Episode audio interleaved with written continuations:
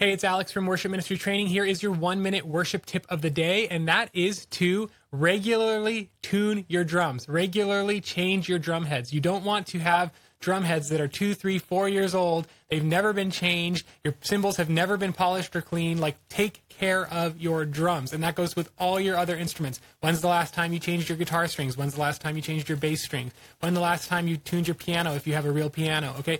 So take care of the instruments God has given to you. So put it into your budget every year that, you know, you're going to replace these things once a year or twice a year.